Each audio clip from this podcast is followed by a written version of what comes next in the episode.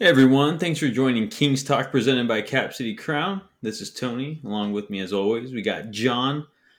John, man, it feels real good being a Kings fan right now. Three game win streak with a chance tonight on national TV to be over 500 uh, early on this season. You know, I think it's what our, our 13th game.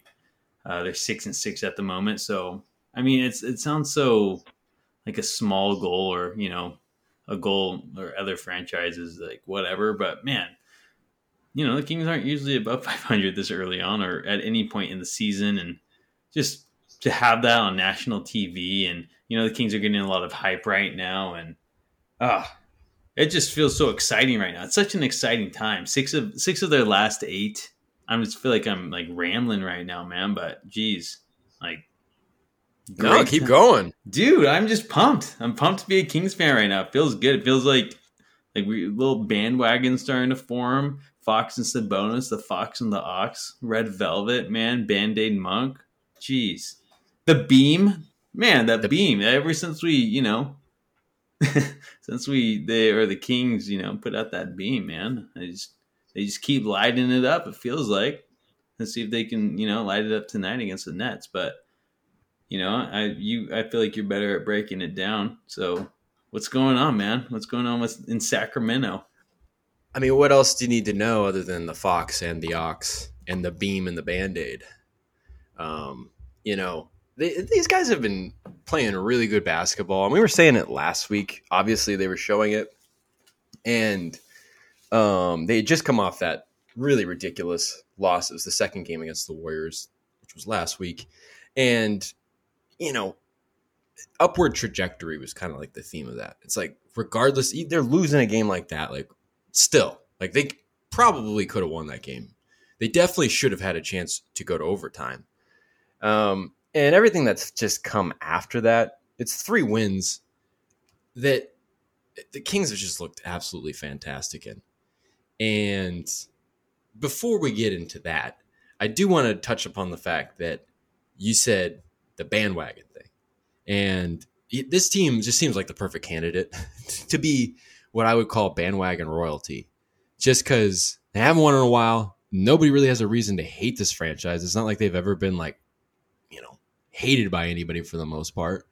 Um, they never really, quite frankly, they've never really had a stretch good enough or long enough uh, to be hated.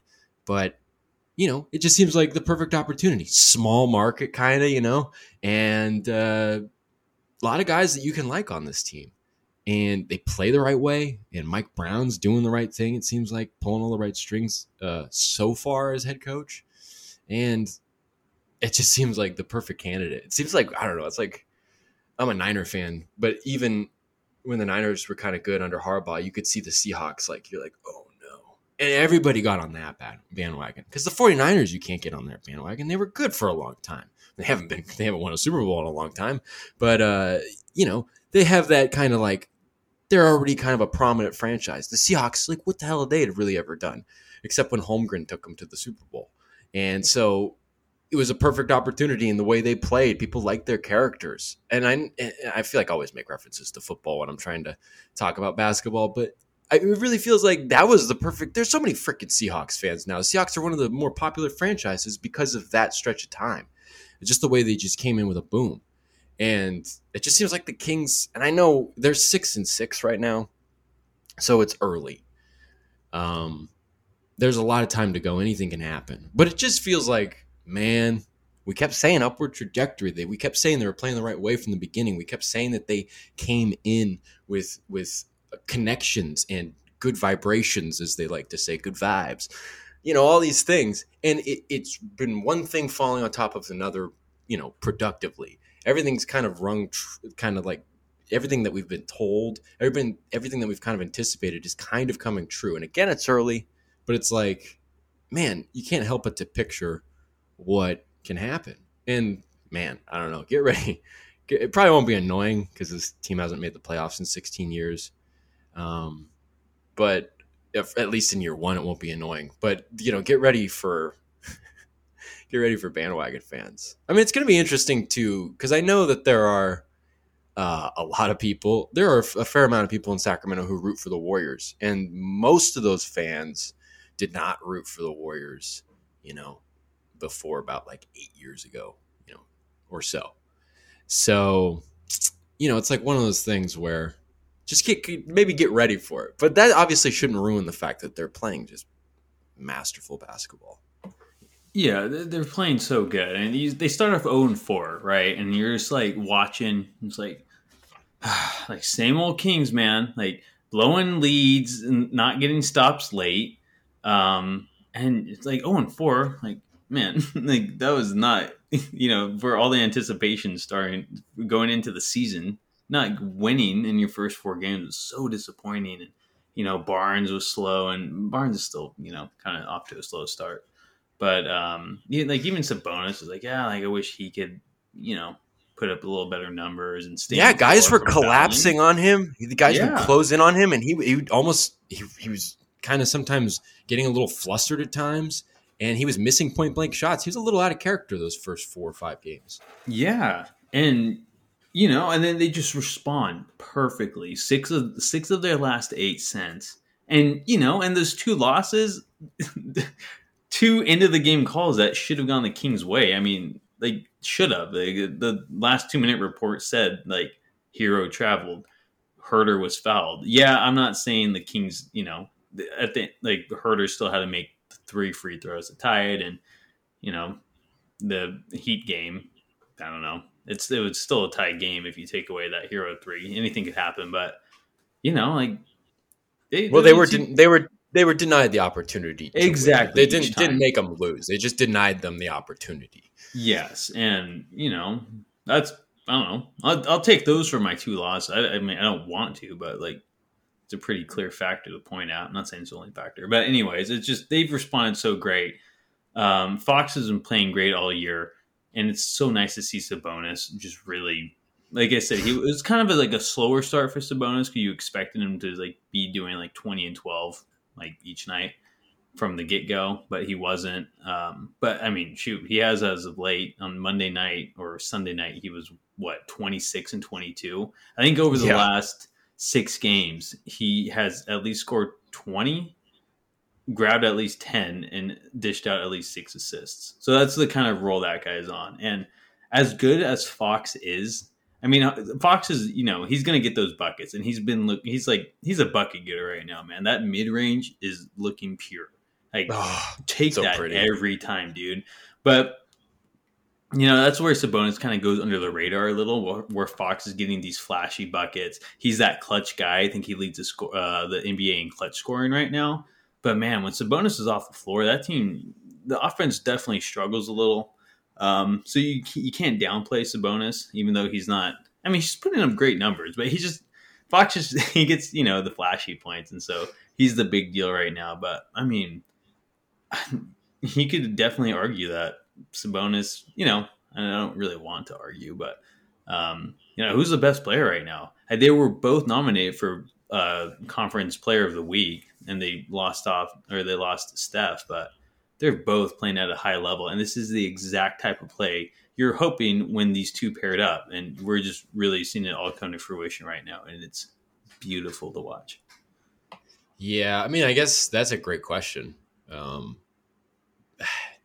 it's hard to say, but I would probably go with Fox because Fox makes such a big difference on both sides of the floor. Sabonis is sometimes it's a problem defensively you know, I mean, like they, I think they probably the best thing that they could have done against the Warriors is what they did last night, which was make somebody else beat you. The trap and the what the box and one that they were using to basically just say, Curry, we're not going to let you shoot. And it, when he did shoot, he missed it. So you know, it, he's you're either forcing him into a really really tough shot, even for Steph Curry, or you're going to make somebody else beat you. And they got a lot of layups and everything like that. And they're giving up points in the paint or whatnot. But at the end of the day, you're taking away the thing that makes that team special. And, but I guess I don't want to go off a tangent there. But uh, my point was that Fox makes such a big difference defensively and down the stretch in a game. He's, he's just so good. Um, first of all, defensively, it's like, I mean, first of all, everything starts with Fox. Like everything. He's not just the point guard. You know, the offense obviously starts with him, but the defense starts with him. The the the locker room kind of starts with him in a way. Um, I think I'll, we'll probably expand upon that later, but it's just he leads everything, and defensively he makes such a big difference. And you know, obviously Davion Mitchell when he comes off the bench, it makes you know he's doing similar things defensively, but it's that two way element of Fox that that that is capped off by the fact that he's a closer. He's a stone cold killer. These last three games, uh, they argue they won mostly because of him in the last like three or four minutes of each game. You know, they got he. I think he forced an offensive foul. I think he had a few good defensive plays down the stretch against Cleveland, uh, while also hitting shots. He absolutely dominated against the Lakers in the fourth quarter. He won them. That he sealed up that game for the for the Kings.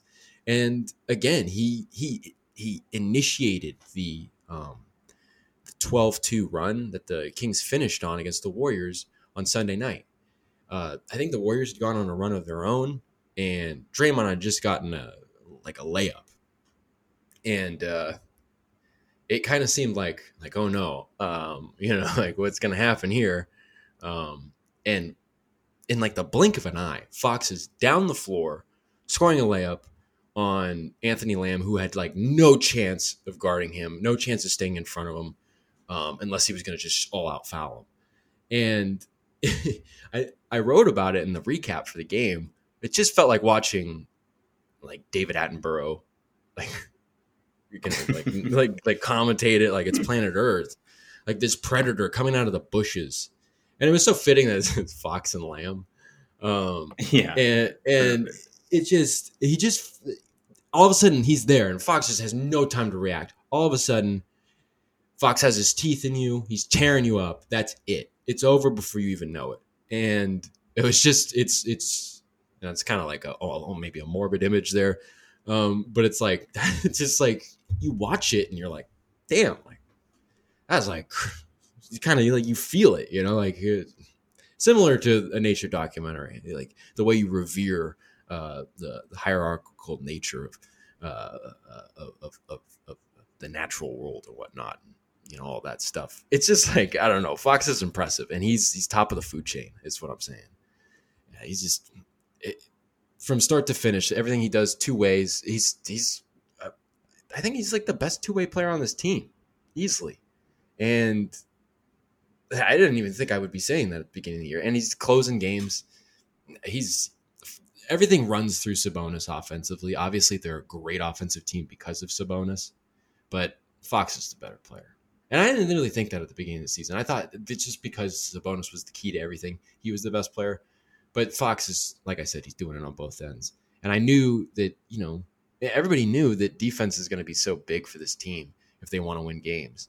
And everybody knows that if he's going to be an all star and get the recognition he deserves, they need to win games. And so the middle link there was defense. And obviously, Mike Brown's in. But and Fox has always had like the potential to be a good defender, but it's just like, man, he just he's he's he's hitting the spot. It's just it's perfect. It's beautiful to watch. Yeah, dude, Fox looks like such a well-rounded player. I mean, everything, every every like thing Fox had to work on um, going into the season. It's like you know the question marks he had. Like you know, it, Fox was never really that good of a defender in Sac. Um, you know, so far in his career. And uh, he kind of, you know, showed some effort at the end of last season, but, you know, like do it for a full season. And it's, you know, not a full season yet, but he's definitely come out and just like, man, like, you know, the effort goes a long way. And he's, he's definitely showing that. And not just that, it's just like, okay, well, what about his shooting, his free throw shooting, his three point shooting? It's like, man, he's shooting 83 from the stripe and 37 and a half from deep. Like, he right. How like, could I forget? yeah, exactly. And just insane how like he just checked off like every box. It's like, all right, like, oh, I'm not like I need to improve on this, like done. Need to improve on this, done. Need to improve on this, done. And it just, oh man, he's just really flourishing this year. He he looks like an all star, really. Like not just like as a Kings fan all star. It's like I don't know, like this dude could be an all star, and I really hope the Kings can keep winning. Um, you know, February is still several months away, but you know, it's going to depend on that record. And I think Fox is going to have the numbers, man. And ah, uh, like, I, shoot, so we'll Sabonis at this point, but kind of backtracking to what you're saying about how Fox is a killer man, like closing out games, leading the league in clutch points. Oh, and that was the other thing. He like his sorry to backtrack what I was just saying that something else that was a question mark from him was being a leader, but you know right. he seemed to be checking that box. But again, going back to closing out games and Fox, you know, just really taking over and um, you know finishing those games for wins is it's nice to see and like you said, not only is he scoring the buckets, he's getting stops, and as a team, they're getting stops as well. Which in the first four games, you know, they weren't doing that. They weren't getting stops when they needed to to you know secure wins or keep them in the ball game, and it just looked like just like characteristic characteristic Kings, right? Just you're like, ah, oh, like you need a stop right here, just like no stop in the last four minutes. Just like, man, like get a stop. But over this, you know, these last six wins over the last eight games, like they're getting those stops when they need it, and you know, they're executing on the offensive end as well. And it's just it's just really refreshing to see because as a Kings fan over the last 16 years, like that's just something you don't see. Just like okay, like oh, they're getting a bucket when they need it. Great, the other team. So it's just the defense is looking a lot better, especially in the clutch and Fox, like you said, dude, is just a stone cold killer. He's just man, he's he's just taking over. I'm telling you that mid range, that little like turnaround that he does with a hand in his face, just like you know, take that shot every time. He just it's, drains it. It's just like I know that's going in. You know, it's like that's how much confidence I have in him. Like mid range, like boom, elbow jumper. He was always good at that elbow jumper, but geez, he's he really he's taking it up to the next level. It's like I remember. um Christie, Doug Christie was saying like, I don't know if this is if I'm reaching here, but um, he said like Kobe used to like take like practice shooting with like a guy's hand literally in his face so we couldn't see. And I feel like like I don't know, Fox is making these you know tough fadeaway shots just look so easy with the hand in his face. Like yeah, he's got some separation, but he just looks automatic with that that shot, and it's insane. And you know, he, he that's his seems like to be his go-to shot late in games. So he's just been awesome. Yeah, it's it's like watching. Um, everybody says, you know, everybody uses, everybody say like, uh, it, it's like watching a ballet. I'm like, I've never seen a ballet, so I'm not gonna use. I'm not gonna say that, but it is like watching something. It's so graceful and beautiful and everything about his game is so good. And, sometimes you just want it to slow down because he plays so damn fast. You want to just watch it in slow motion to really appreciate it. And yeah, he's just he's like right. I mean, and like you're saying, Sabonis could easily be an all star too if he keeps playing the way he's been playing his last you know five, six, seven games. Um, but Fox is he's just proven. He's just the best player on this team. And like you said, he's checked every box up and down. That's just crazy. You just you, you can hardly believe it. But I mean, kind of another thing on that kind of leadership note that you were talking about. Um, because I, I was just saying everything starts with Fox. And in a way, the culture of the locker room, because obviously I think the culture probably starts more with Mike Brown, but you know, from the player standpoint, it starts with Fox. And I guess they they they got their motto like all in. Everybody's they you know Fox said it on media day. Plenty of other guys have used the same words. The guys are bought in. Um, you know, you'll hear Sabonis talk about the good vibes, like you know, uh, and it's just it, it feels like it starts with Fox, and there's a there's a mutual understanding between players and coach right now. Obviously, you could see it in the fact that these last three games with Cleveland this past Wednesday, the Lakers this past Friday, and uh, the Warriors just the other day.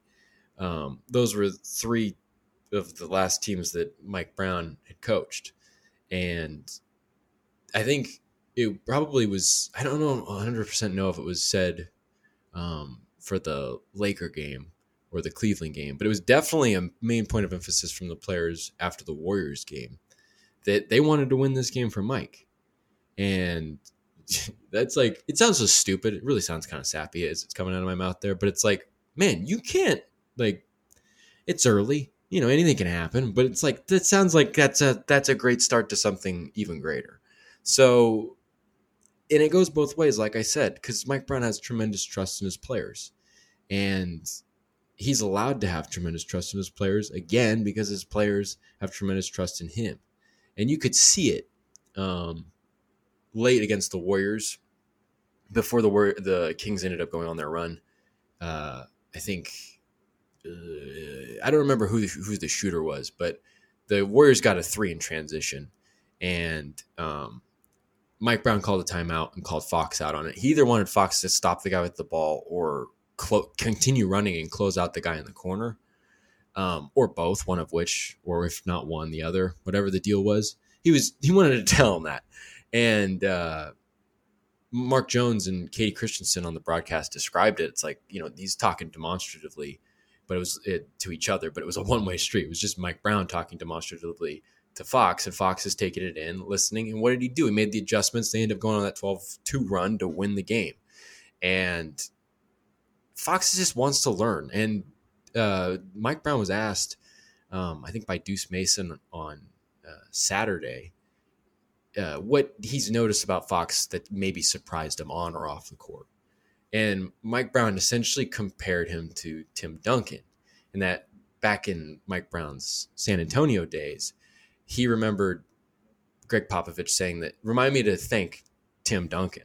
And Mike Brown's like, why are you going to thank your player? Like, what are you talking about? Well, I need to thank him for allowing me to coach him, was what he said. And I guess the way Mike Brown described it, you know, think about it this way it's like you have this star player in Tim Duncan and early on in Gregg Popovich's career, it, he's trying to tell Tim Duncan what to do. Many times, a superstar that doesn't want that to be the case says like, "Hey, I know better." You know, he can get that coach fired, no problem. You see it happen all the time. Franchises always take the the side of their star players, and Gregg Popovich was allowed to coach him. And what did that do? It not only generated a great career for Gregg Popovich, but it generated a, a dynasty, essentially a basketball dynasty and uh, Mike Brown, I guess, had, had compared Fox to that, uh, to, to Tim Duncan in that respect, because he's allowed him to coach him. And it was a perfect example. It was crazy because he said that before the Warriors game. And the next game, in a huge moment, you know, f- f- he's talking to Fox. And I don't know, that might have come like right before uh, the block uh, that he had in the corner. I don't know, maybe mixing up the timing of everything. But it's just, I guess Fox is just he he's eager to get better. He's eager to win, and there's just everything about it from Brown to the players, Fox and spe- uh, specifically. There's just that you can finally feel like, and it's early, I know, and they haven't made the playoffs or whatever. But it's just like the big thing was the culture change, and it's obviously changed. It's obviously way better than it's ever been, and man, credit to both of them you know?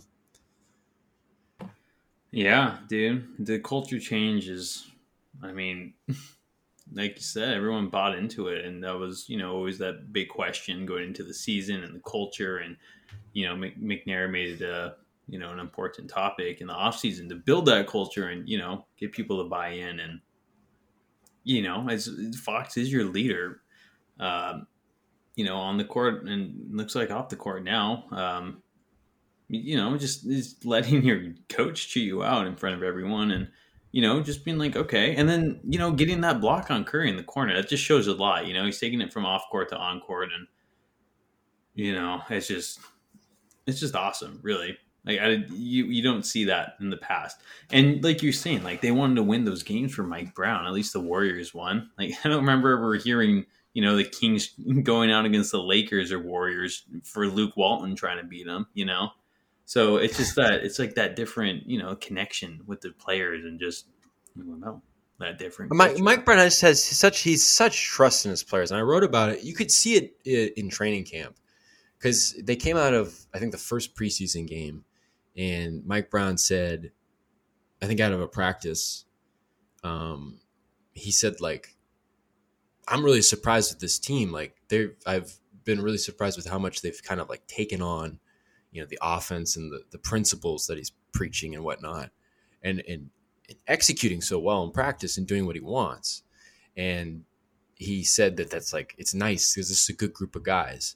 And he's not just talking them up, but he's he's legitimately saying that he has trust in them. And he might even said that explicitly, like I have tremendous trust in them.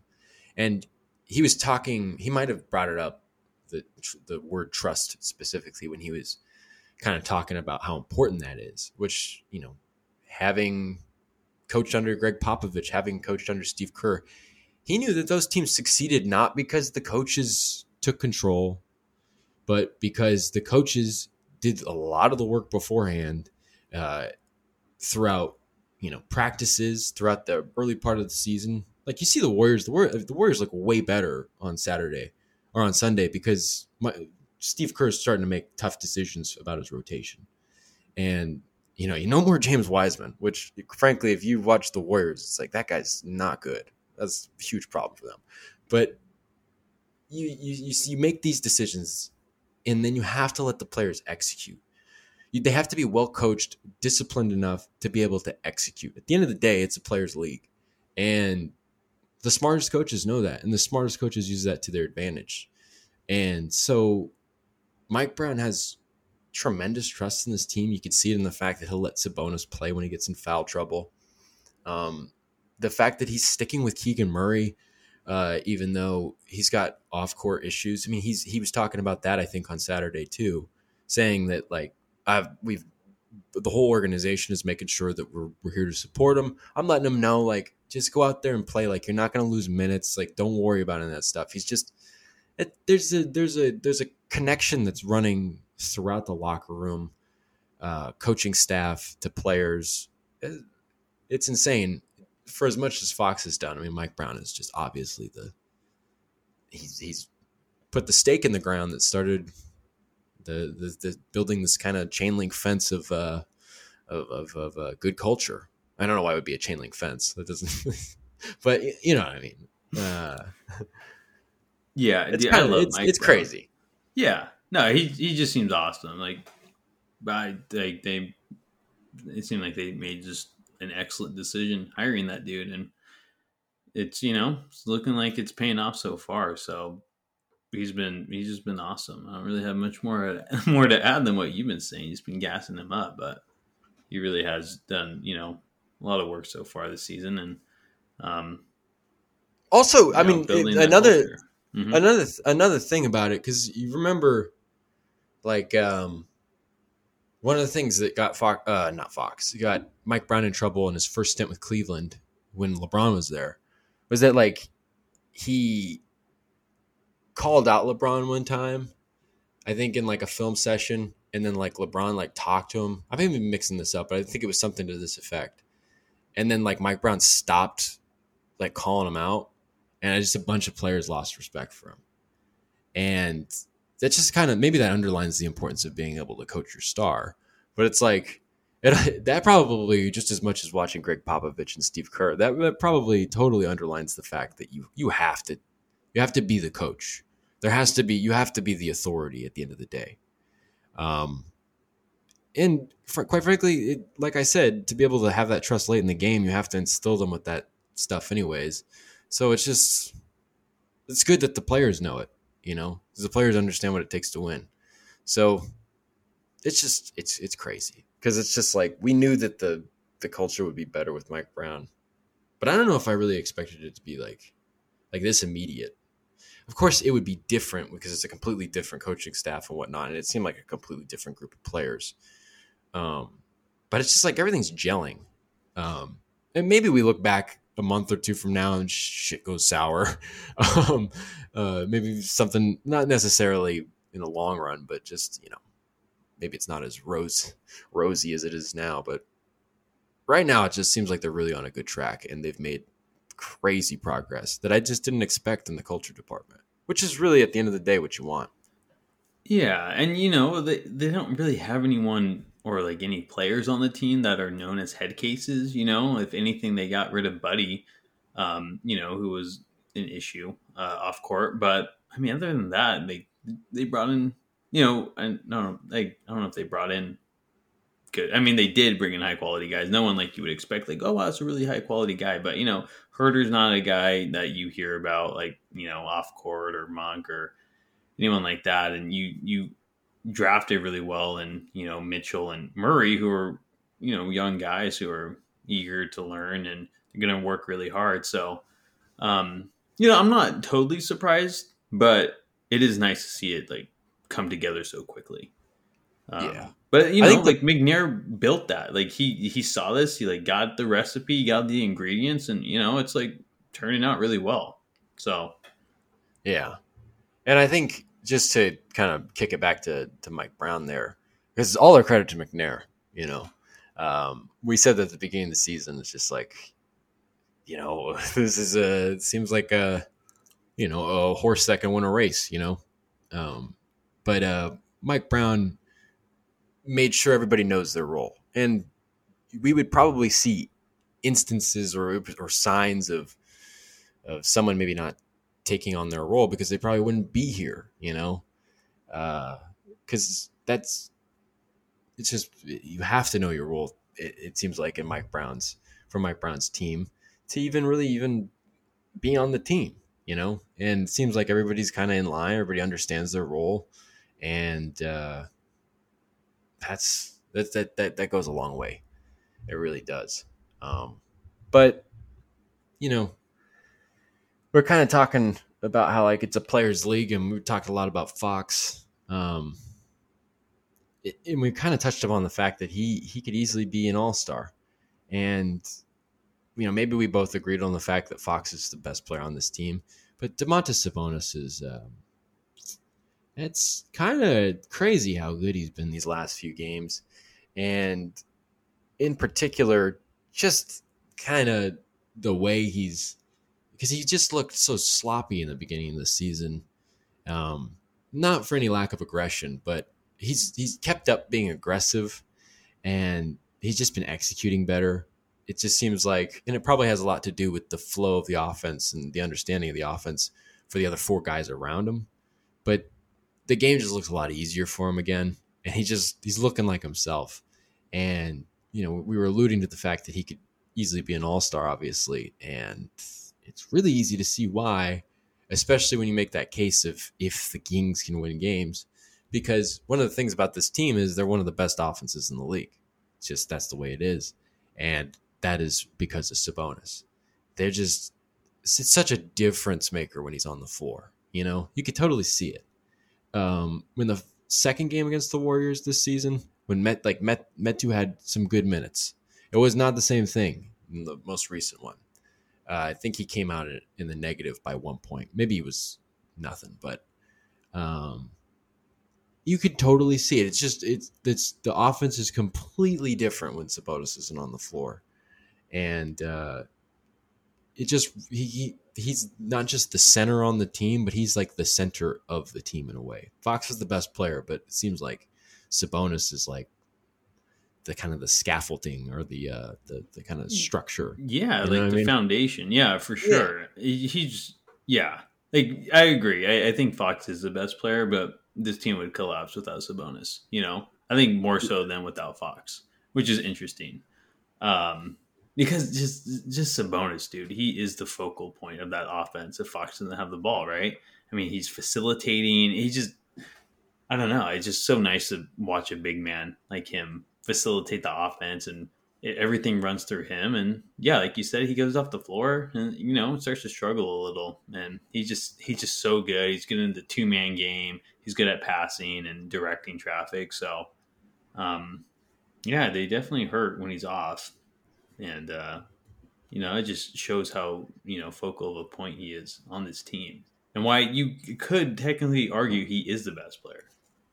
Yeah, I, it's definitely it's never definitely it's no important. it's no easy argument. Yeah, exactly. Because I think he's more important to everyone else's, you know, um, success. Really, like yeah. I don't know, is Huerter having this good of a year if it's not Sabonis and Holmes, you know, at the center position?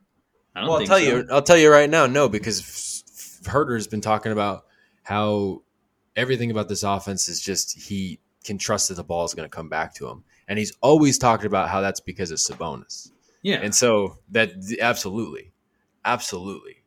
And just to touch upon the two, I mean, like Huerter and him in the two man game is just as fun to watch as him and Fox. And I almost feel like you see it a little bit more sometimes.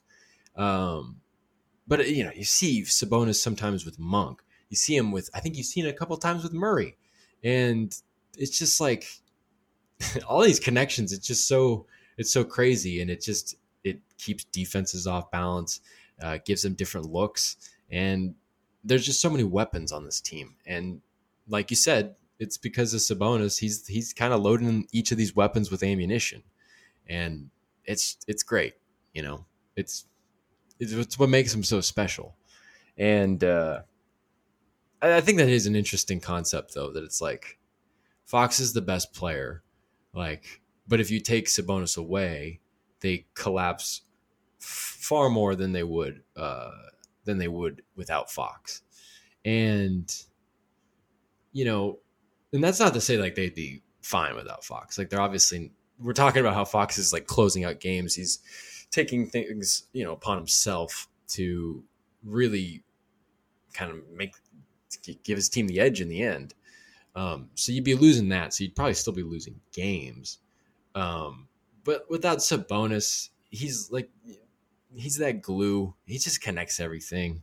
He keeps the team competitive. You know, a team without Fox uh, would look a lot like how the team looked after the Sabonis trade last year. It's like, oh, they're competing pretty well, but it's like not quite. You know, Fox puts them over the top. Fox makes them a contender, not just for the. I mean, he makes them a contender for, you know, a potential winning record this season, uh, and definitely a play-in contender. Um, but it's like this Sabonis is just you can never lose sight of him. Um, I, I, feel like I tell you this when we're kind of like leading up to the podcast. It's just like, man, I feel like we should talk about Sabonis, but I just don't know what to say, you know, because you just don't want to get redundant. Because it's like, yeah, he's good. Um, but, yeah, yeah. I mean, it's true. It's like I said, he's like Fox, because like Fox is that clutch guy. You know, he's leading in clutch scoring right now. He's the one who's going to score those points at the end of games or just throughout the game, and he's going to get buckets when he needs to get a bucket. That's your go-to scorer right there. Where, like I said, Sabonis, he's not as flashy. You know, he's the one facilitating the offense, but you know, not every, you know, not every time the ball runs through him, he's going to get an assist. So he's not going to rack up like 15 assists a game. But so I don't know. It's just kind of like that concept where. You, you know, you just notice Fox a little more than Sabonis. Sabonis kind of does more of the dirty work, um, but again, very integral. I don't. I don't even want to ask. I'm not even. I'm not even going to debate who's better. They're they're just both so good, and that's why they were both nominees for Western Conference Player of the Week, and you know, deservedly. Yeah. They were they're both really good and both very integral to the success of this team, each in their own way. Really, I mean, there's a there's a very good both. chance they could. There's a very good chance they could both be all stars. Dude, oh god, No, because we so said cool. that we. I think we said that at the beginning of the year too. Because it's like there's a pretty good chance Sabonis can be an all star. Like Fox, like if Fox is an all star, like because we were talking, I think, kind of about like maybe it's easier for Sabonis. There's like less competition maybe for Sabonis to be an all star, uh, as opposed to Fox. Um, but Fox has just put himself at the top of the list. So I just I wouldn't be surprised if they have two all stars. Maybe that's getting greedy. Um, but man, like we said, this team is popping up on a lot of people's radars, and uh, you know, you definitely it's early, but you definitely can't rule it out. But kind of off of Sabonis. Well, um, sorry, even before no, keep that, going. No, it's like you say it's still early and stuff. And it's like, yeah, you know, the Kings every now and then they had like a good start to the season, but kind of like where we said going into the season, it like it just is different. It feels different. There's actually like they look super good on paper. And these wins in this early start to the season, it's like yeah, six and six and everything, but it just it just looks so different than what we've been seeing the last sixteen years. And there's you know a, there feels like there's a good chance that they can continue winning games, and like not like a very high rate, but like a better rate that they've been the last 16 years and where they actually have a legit shot at making the play in. That's what it actually feels like. You know, regardless how early it is, it just it really does look different than years past. And you know, I'm not saying you should get your hopes up. I hope you are, but I think there's you know, you should. He, yeah, there's a better chance this year than what we've seen in, in years years past. I feel like I got redundant right there, but it's it's different. It's di- I'm different. but what were you gonna say? Well, off of Sabonis, Sabonis has been so terrific, and you know, like Fox has been terrific, and you get you. you know, I'm talking about how great Fox is on the defensive end. You get maybe a little bit even more of a lift on the defensive end in his backup. Um, and, and and Mitchell and Mitchell's you know hit a couple of threes here in the last couple of games. He's had kind of his ups and downs offensively. But you also have Monk, who's great at facilitating as a backup. There's a lot of guys that can handle the ball, but a backup to Sabonis has been a little like a little more. It's a little harder to come by. Um, it's been Metu for since like Orlando, um, and he's like you know okay. Been better than I thought. He's really surprised me. Like I really Yeah. thought, that he, like Me too. Like- like honestly, me too for Metu. I don't know.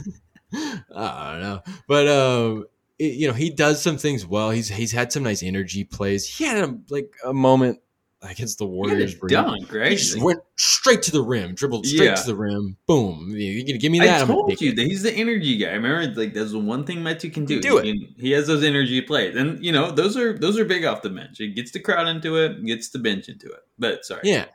No, no, no. I mean, like, abs- like some alley oops. He's definitely, I think, getting. Um, we were, I, I think we were talking about like it's weird that Holmes, like, yeah, he doesn't have Halliburton, but how could you not build chemistry on alley oops with other guys on this team? We were just talking about how there's there's so many ball handlers on this team, so many people that can can take it to the rim and and, and facilitate at the rim, and you can't find somebody to match up with. Well, Metu, I think he's gotten a couple from like him and Monk have tried to hook up a couple times, and I think they have.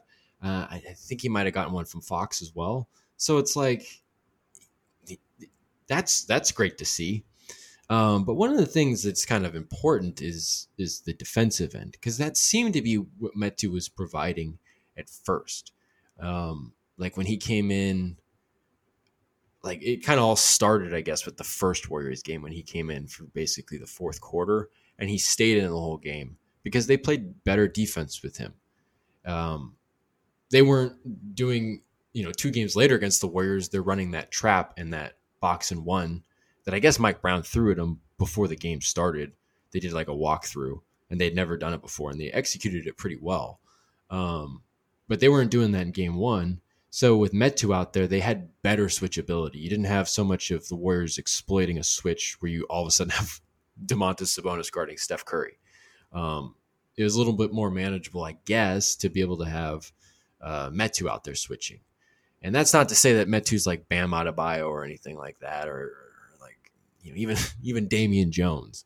Um, but he he gives you a little bit better of an option there.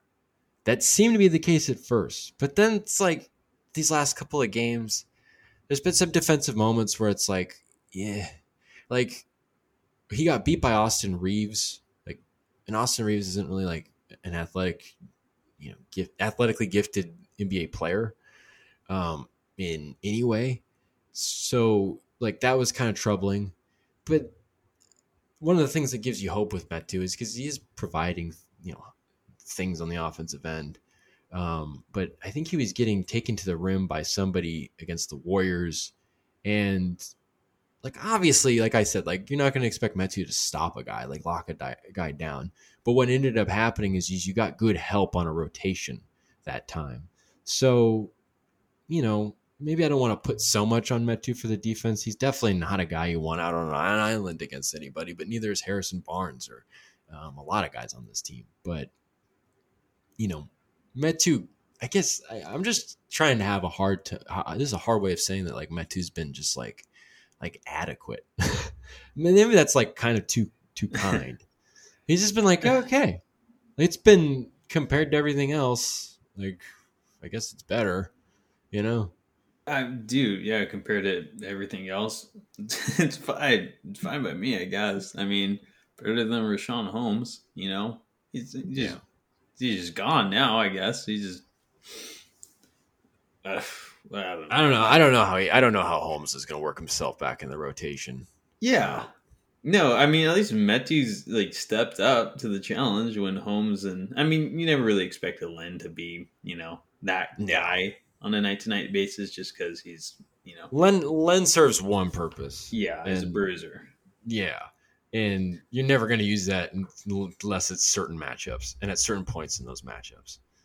Um, Yeah, But- but, Yeah, you know Met- like yeah, good go for ahead. Metu. Yeah, I was just like good for Met Metu. Like you know it, it's kind of worked in his favor recently where he's had some small ball lineups where he can fit in and um, you know play that well and you know he's he's doing the best as he can for Chimezie Metu, right? Like it's more it's he, you know he surprised me so far. Um, it seems like his threes are down a little, um, which is good because he was jacking those things up. He's still taking them, but last year he was jacking them up every op- every open three he got. He was just like, all right, yeah, he almost he almost looks hesitant this year actually. which is great. He should be. Um, he's terrible. He's a terrible. He can make it. He's yeah, no, he's not good. But he can get um, hot. He can get hot, but unless he's not, if he's not hot, then stop. Don't, don't take him. I totally see what you're saying. Yeah, so I mean, he's providing minutes that you know someone's got to step up at that that uh, backup five position right now, and he's doing it, and good for him. That's all I can say. Like, thank you, Metu. Like, because you know, screw Richaun Holmes. I guess at this point, jeez, I don't know. I mean, maybe it's a little harsh, but jeez. yeah, I'm like, gee, man. Sorry, sorry. Let me take that back. But it's just upsetting. Like, dude, what's going on with you? we were talking about it. It's a huge. It created a huge hole. Like it Yeah. was unforeseen. I, I But- just think he's pissed, dude. I, I that's why it's a little upsetting to me. I think he's pissed. I think he's just like, I think he's just like, ah, man, I'm on the backup now. Like, he, oh man, I mean, just imagine if Holmes was playing just like at the same energy level he had been over the last three seasons. You know, he would be, he would- this team would be a lot better. Like honestly, they would be really good. But now we have, you know, Sabonis doesn't really have that backup now. Like Holmes was a huge part of why this we thought this team had such good depth, right? It was Monk, Right. Mitchell, and Holmes off the bench. Like, wow, that's really good. But it's just like, boom, you take off, you know, Holmes, or you take off Sabonis's backup and Holmes, who was the starting center for the last two and a half seasons. Um, it's just frustrating. I'm the I'm personally frustrated over it because I, I, he could be playing bad, you know, that's one thing, but it's the lack of energy that I saw with him on the floor when he was playing, where just like, like you clearly don't want to be here. You know, it's like you just Hmm. you can just tell.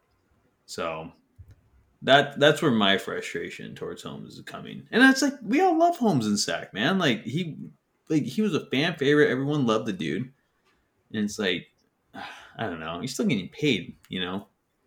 So Yeah. now you're just gonna ride the bench. I don't know. Maybe there's more happening, but I, I just there's no explanation at this point for me. So Yeah, we we were saying that last week. It's like it's just gonna get it's just speculation at that point. But on the note that maybe he's not happy, we were just talking about Mike Brown emphasizes the know your role, and if you don't really know your role or you're not happy with your role, you're probably not going to be on the team. Well, we're it's not like you can just release Richaun Holmes, you know, um, or not. I mean, you, I guess you could, but you know nobody's going to do that. the yeah, you're not gonna. but um you know it's just it's like that might be the best guess but just like i guess to kind of like stay a little positive on Mezzi over here uh is that like maybe because like you, you think about it it's like if anybody's gonna figure out how to make Chimezie Metu effective like decent on the defensive end and he's shown flashes of it um, it's Mike Brown because Mike Brown, defensive coordinator effectively of the Warriors last season, was quoted as saying that he doesn't really think you need a rim protector. You can play basically a five man defense and protect the rim that way. And I think he thinks Metu can be like not just in small lineups, but in a lot of lineups, be the five in that kind of like team defense situation. Kind of, like, kind of like Looney, maybe. It's exactly like Looney. Looney's Yeah. not a rim protector. He's not. I mean, obviously, he's a little. I think he's probably stronger than Metu, but one of the things that you see from Looney and Draymond Green, how do they protect the paint? How do they have such a good defense last season? Um, they're two bigs, effectively. Looney and Draymond were two of the best communicators on the team defensively. And you see that naturally with big men, centers in particular. You're in the back, so you're always communicating, telling guys what, what's happening. Um, so it would be interesting to see Metu develop overall, particularly in that communication and in that kind of like awareness and understanding, you know, how everything works together defensively. I guess like Metu is interesting, and it's almost like i feel like we'll get to this in a second, but it's like people want to talk about getting a center, and I don't think that would be a bad idea. Like trying to get someone that maybe has a little bit more Sabonis skill set while still keeping, you know, a guy like Metu and just kind of playing matchups more or less um, might not be a bad option. Um, All right, if, say it. yeah, but but uh, we'll get to that in a second. Okay. But okay. just people have to understand that it's like I wouldn't be surprised if if Mike Brown's saying like, look, let's hold off on that for a second. I think we can do something with Chimezie Metu. And we always talk about the fact that he's got tremendous trust in his players. He has extremely like embedded trust. It just seems unshakable in the guys that he coached in the for the Nigerian uh, national basketball team at the Olympics, and uh, you know, Metu might stick there for a while, and it, it's on him to get better, and I think he has a chance to, and that's probably more so a credit to um, Brown than it is Metu, but you know, Metu's your best option, obviously, right now. Um, it'll be interesting to see what happens. But like I said, I'm sympathetic to the idea, I guess, that you should go after somebody. Now, I get also that there's not really a lot of options. And the four options that get thrown out are four guys that are arguably, or not arguably, they are past their prime. Three of them are shouldn't even be in the league, quite frankly. The one exception is DeMarcus Cousins because of what DeMarcus Cousins did with the Nuggets last season. And you know, we this was probably more a story last week than it is now, and there's not really anything that's happened on it since. But you know, we we just missed it when we did our podcast last week. What are your thoughts on potential DeMarcus Cousins Sacramento Kings reunion? Do you think it works? Do you think it's possible? I mean, obviously, it feels like it's possible, but what are your thoughts? So I'm going to preface this with saying I did not like Demarcus Cousins in Sacramento. Uh, I just thought he was a crybaby, wasn't good for the culture. I I recognized his talent, but I just I just didn't like the guy really, and I was happy when he got traded. But you know, like with the hole at the five right now, or, or for the backup five, I guess. Uh, I mean, Cousins isn't a bad option. I mean, Cousins just seems like, you know, like a sixty percent off like Sabonis in a way. Um, yeah, like they have good post moves. Um, you know, like Cousins, you can kind of handle. offense through Cousins. Yeah, you know, yeah, yeah, exactly. So they kind of, you know, it'd be easy to plug in Cousins into Sabonis's role and like have him do that if you even want to run the bench like that, right? Because you hmm. know Malik Monk is kind of the leader of the bench, and maybe you want to run the offense through him. But you can, you know, potentially plug in Cousins into Sabonis's role, and it to be, you know, be done more effective than I guess Holmes or Metu. So it, I think it is intriguing, and of course it's a storyline because everyone, you know, loved Cousins in Sacramento, except me, I guess and um, you know he had he has a history here, obviously. But I'm I'm open to the idea. I don't know if it's just you know I don't know if anything will come from it. It's obviously making headlines, or it was making headlines because of Cousins back to Sac is a headline in itself. So, but I I'm not opposed to it if you know if Metu's our best option at the backup five, and you know, you like you made a good point. Like maybe they can develop he or Mike Brown can develop Met or yeah Metu into you know a better defensive five, but until you know we see that happen, Cousins isn't a bad option. I don't know. What What do you think? Yeah, I mean, I think if I agree 100, um, it's like he would give you that option to just be kind of a cheap version card, carbon copy, back up to Sabonis. Um, and I think he would help. I, I think yeah, the Kings played like three games against the Nuggets between like February and March last year, like within a span of a few weeks.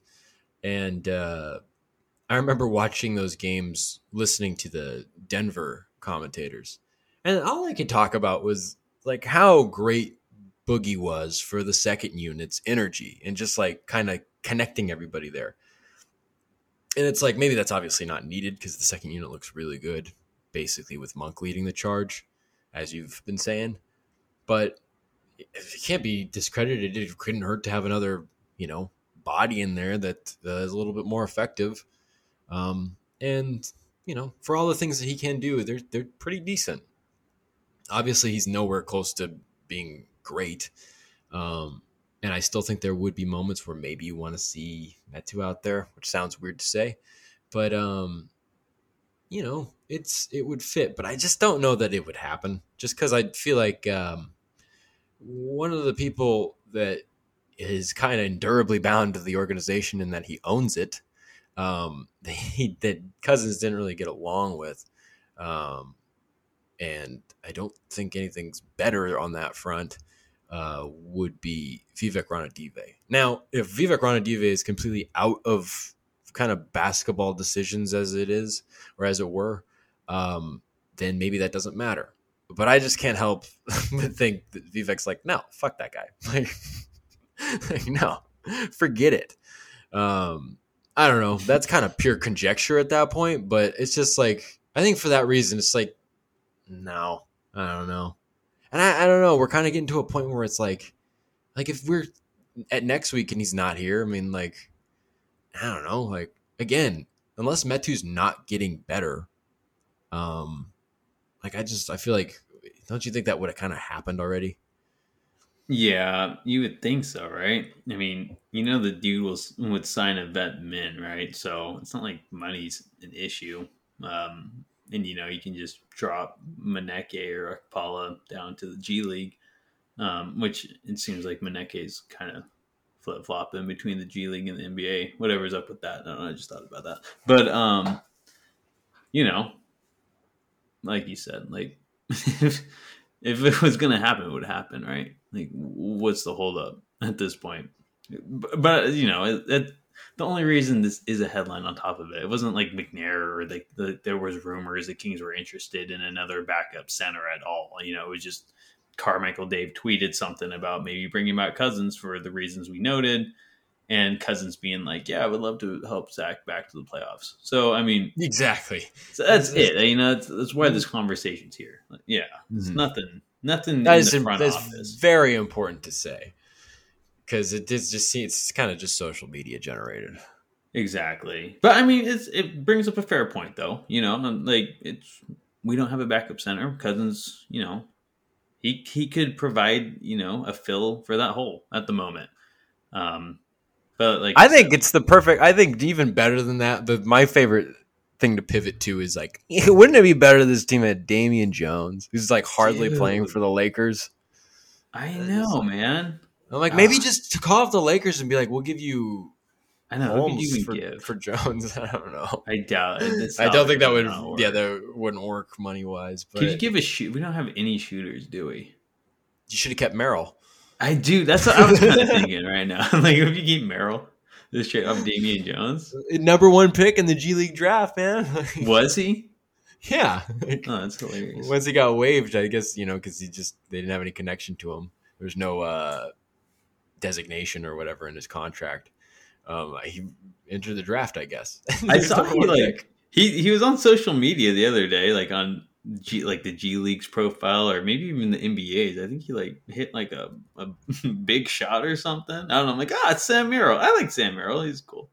I liked him too. I thought he was really good, and he impressed a lot of guys in camp. I thought he's kind of another one of those kind of guards that can kind of handle the ball. You can have him kind of run pick and roll a little bit, and he can shoot really well. He's obviously not as athletically gifted or like ball handling wise gifted, but you know, as a backup for that's we're talking about like having similar skill sets. That's it just seemed like Sam Merrill would have been good for that, but odd man out, unfortunately.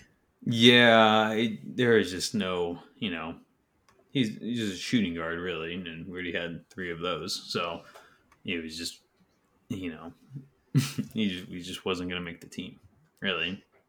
Yeah. But I liked him. Bring him back and then trade him. I know. But I know Damian Jones, dude. I love Damian Jones. Bring Yeah, him just back. for everybody, Merrill Merrill's got four games under his belt so far this year. In uh, I don't know what team this is. CLC. I think he's on the Cavs. I think he's on the Cavs Oh, yeah. League team. Cleveland Charge. He's averaging 19, and- 19 and a half points a game in four four starts, uh, shooting 40.6% from three. 3.8 not- assists, 3.5 rebounds. Like, I just love it. I just see a little bit of everything. He's just I- nice. He's a good player. I did not expect to be bringing up Sam Merrill's G League stats on this Yeah. but it's kind of it's kind of nice. Love the Sam Merrill's cool guy, you know, yeah, man. Love to Sam Merrill, man. dude. Sam Merrill, dude. He's he's the next big thing that's gonna come out of the G League. Saying it here first, Hey, man. He's to be the Steve Young of basketball. dude. I love that. um, but uh, yeah, I guess that just you know, um, that kind of moving on here. Uh, I think we kind of said what we needed to say about the backup centers there. And Sam Um. Yeah. Um, but you know, we'd kind of mentioned Harrison Barnes at the beginning, and I just feel like this is kind of becoming a weekly thing where we have to do a weekly update on Harrison Barnes. And I he in the games that he's looked better offensively where he's contributed, uh my observation was that it was it was very like deliberate. And you could see against the Warriors, Keegan Murray was far more involved. Maybe that was deliberate. Maybe he's just in a better headspace at home. He's talked about that. Stats kind of back it up, especially since the terrible thing happened to his grandma in Charlotte. Um, the lone game that he really had that was good before uh, Sunday night was the home game against Cleveland. So he, he's strung together two straight good home games. Um, but in the fact that Murray was playing well, uh, Barnes was again kind of a no show. And it just feels like Barnes is like the main issue because the main issue is that he's not like you'd like to see him score, you know, 12 to 14 points a game, something in there, maybe, maybe a little less, over 10, you know, and continue to get his rebounds. I don't even think he was getting his rebounds last night. I need to pull up the stats, but um, it's one of those things where it's just like he can he gets lost in the fold way too easily, and I don't know what the deal is there. People were talking about him getting in a rhythm. Well, again, it felt like when he got in a rhythm, it was deliberate, and it's like you can't be deliberate. This is a free flowing offense, and I think one of the things that I can say about Barnes that was good last night was that he hit I think one or two threes, and it's like that's kind of all you can ask for. Just hit those open threes. Um, offensively. I don't know. That's kind of a word salad there on Harrison Barnes. But like, what have your thoughts been? I mean, like talking about a weekly update. You know, like what have you seen from him?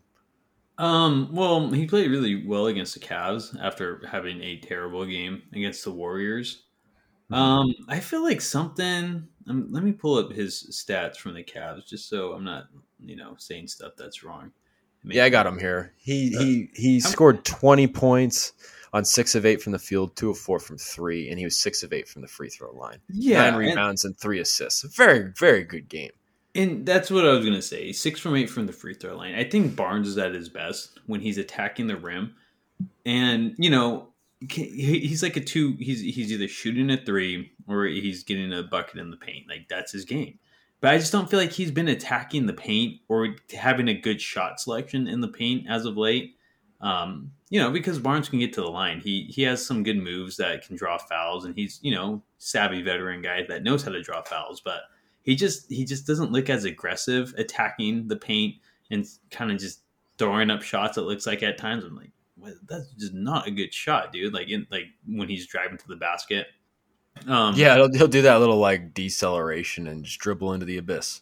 Yeah, exactly. And he he was like, you know, the four or what three years he's been here, he's like that was his move. He's really good at that. It looks a little different this year. So just his, I think his, I mean, obviously his three point shot's not falling, which is killer. but he's also just it just doesn't seem as aggressive. And it seems like the good games he he has had so far is the games he was aggressive, getting to the free throw line, and you know scoring inside. So I want to see Barnes, you know, get a little more aggressive, but maybe maybe you know not being that second option anymore. Maybe that is hurting him. That's that's what kind of made me think because like some like last year when he needed a bucket and Fox wasn't on the floor, or, you know, you you gave it to Barnes and he did that move inside, or he would post up, or he would try to get fouled. Like that was that was Barnes's game, and so maybe kind of putting him down the totem pole on this like you know with I guess usage, I guess. Well, um, yeah, it's like with all the other reads and everything, everything else that works together. Are you going to really put like Harrison Barnes in isolation? Exactly, but like bottom of the play sheet. Exactly, but he, and, he's actually but not your, bad just at those to, plays. To your point, though, I wanted to add though that yeah. Warriors game, this Warriors game on Sunday, you're talking about free throws, and I would even add in rebounds as being something that he needs to do. He had he had no attempts from the line and zero rebounds, one of three from three. He has been four of ten, four of his last ten from three in the last three games. Um, but other than that, this is nothing. And I, I do wonder. It's like, can you get him involved somehow in screen action, or is that just so adverse to what he's used to and how he plays? Yeah, dude. I I don't know. I I I feel like he needs the ball a little more, honestly. Maybe maybe him being a fourth option isn't his thing anymore. Maybe he does need, you know, to ISO sometimes. Hey, he's good in the post too, honestly. The yeah. I'm in the post every now and then. Maybe I don't know, just build his confidence a little. Um, maybe that's why what's affecting his three ball as well. Maybe he's just like, well, like they're not giving me any ISO plays. Like I gotta like I gotta shoot this shot. Like this is my chance and maybe that's affecting his three point shot as well because uh, that's you know he thinks that's all he's going to get. I don't know. It's weird. You, I wouldn't think about Harrison Barnes that way he seems like a very mature player and man. But um, you know, I I think I mean the two things that have changed is his lack of usage or you know um, his decline in usage this year and the way he's playing. I that's really it. Um, I don't know. I could be wrong, but that was something I was thinking the other night. That it seems like when he's has he's having his best games, it's the games he is more aggressive attacking the rim and getting to the line. Yeah, and it feels like he's allowed to do that in some of these uh, games lately because again, it felt kind of like, hey, let's get Harrison involved early. Um, and he's had a couple of good first quarters, I think, against Cleveland and Los Angeles. So I don't know. It's if, I, if I'm gonna give Chimezie Metu time, I'm gonna give Harrison Barnes a little bit more time. Yeah, you have to. It just seems like for whatever, like oh, he looked a little better. It just doesn't seem like it was like all the way. It's like things. It just kind of seems like it's the same issue. I guess it's just it kind of just seems out of place. Um, I mean, and of course, like if he's like I said, of his last ten attempts from three over the last three games, he's four of ten, like shooting forty percent from three in his last three games. Oh, that's pretty good. If you could do that throughout the season, that's great. That's fantastic. But it's just like, again, that guy's getting paid a lot of money. You'd like to be able to see better use, better production out of him. Um, if mm-hmm. not, it's kind of an interesting question for the front office. It's kind of been the common theme when it comes to Harrison Barnes. It seems like forever now. Um, it's not, it's going to be an interesting question, but at the same time, he's your only true small forward on the team, and unless you can get one in return, and if the Kings are playing well, right? If they're playing well going forward this season, um, and they have a chance at the play-in or the playoffs, and you know Barnes is still playing poorly, I, you can really only trade him if you're getting a small forward in return. And I think yeah. that's going to be the issue. I think he's dealt if the Kings just like, okay, like, you know, because it's a contract year. He'll be dealt if the Kings have no like hopes of making the play-in or playoffs. But he's he's your only option right now. That's what I thought. You know, I didn't think Bazemore was the answer at the three, but kind of hurting cutting that guy because he was really the only true backup three that was on the Kings training camp roster. So, um, I mean, it seems like he's staying put unless you can get a small forward in return. Because I remember there's like that John Collins talk earlier, but you, you, can't. You can't do that now. You don't have a small forward unless you trust Murray or you move Huerter to the four or three, and then Monk starts or Davis starts. But that just kind of screws up with your depth at that point. So I think you just have to hope Barnes just pulls it together at some point this season. And you know, he could. It's Harrison Barnes, but he's uh he's been very questionable early on this season. Yeah, yeah. It's it's kind of just it just it, it's more and more apparent that it's like, oh, he's probably it's not like anything's wrong with him. It's just not meshing well with the situation, at least at, this point. But um, we'll have to see. I mean, it's early November, I guess. I think we said like a month ago, though, like maybe less than a month, a couple weeks ago, we're like, you know, like Thanksgiving time into November, like if things still aren't working with Barnes, like that's gonna it's gonna be an issue. They're winning games, they're figuring it out. I mean, they're getting good production out of other guys. Seems like whenever Lyles needs to go in, he's great. Whenever Terence Davis goes in, he's ready to go. Um, and they're you know guys like that and other guys on the bench are just ready to make an impact in other ways. So it's not like you know, I guess that it's a huge problem right now. I mean, they're winning, but you just like to be able to see more production out of Barnes. And, and, and like like you said, like getting to the free throw line would be nice to see, but like continuing being that guy on the glass, it was weird that he didn't have any rebounds on Sunday night. Um, because at the very least, you'd almost expect him to be doing that. He did have three assists, but No, I, that's a good point. Like, yeah, that's you know kind of Barnes' thing. He usually grabs around five rebounds. He has a good game. He can get you know eight to ten. So it is weird. Um, Barnes is good at you know those fundamental things, and if he wants to, you know, show that he's you know worth it or worthy asset or whatever, you know, playing well, he's those those boards are necessary on his part. That's one of the things he does, you know, well. Not great, but he does it. You know, he'll go in for boards. So yeah. it is it is noteworthy that he had zero. But that's our weekly update on Harrison Barnes. Stay tuned for next week. Yes, hopefully, you know, hopefully we can say great things and how he scored, uh, you know, 45 against the Nets tonight. Um, but you know, we'll find out next week or tonight. Yeah. but uh, well, you got anything else or what, what's up? Um, No, not really. I think that's pretty good. Uh, I think that's basically everything I got here. That's basically everything. Well, you know, the Kings national TV, the first time since before the pandemic. If you remember, their last nationally televised game uh, on TNT or ESPN was the night the NBA shut down. They were supposed to play the Pelicans. Um, so I, I really don't remember their their real last one before that. So it's going to be exciting. The Kings have a chance to go over 500 in the win loss column. Uh, they're playing the Nets, KD on TNT. It's gonna be an exciting night. I'm definitely looking forward to it, and hopefully, you know, Fox and Sabonis keep doing what they're doing, and Harrison Barnes has a better game, and so we can talk good about him next week. But wrap it up, John. Well, you know, just keep an eye on out for those Kings. They're playing good basketball. I think you know that, though. well, Tony and John bringing you Kings Talk presented by Cap City Crown. Thanks for tuning in, and until next time, have a good one.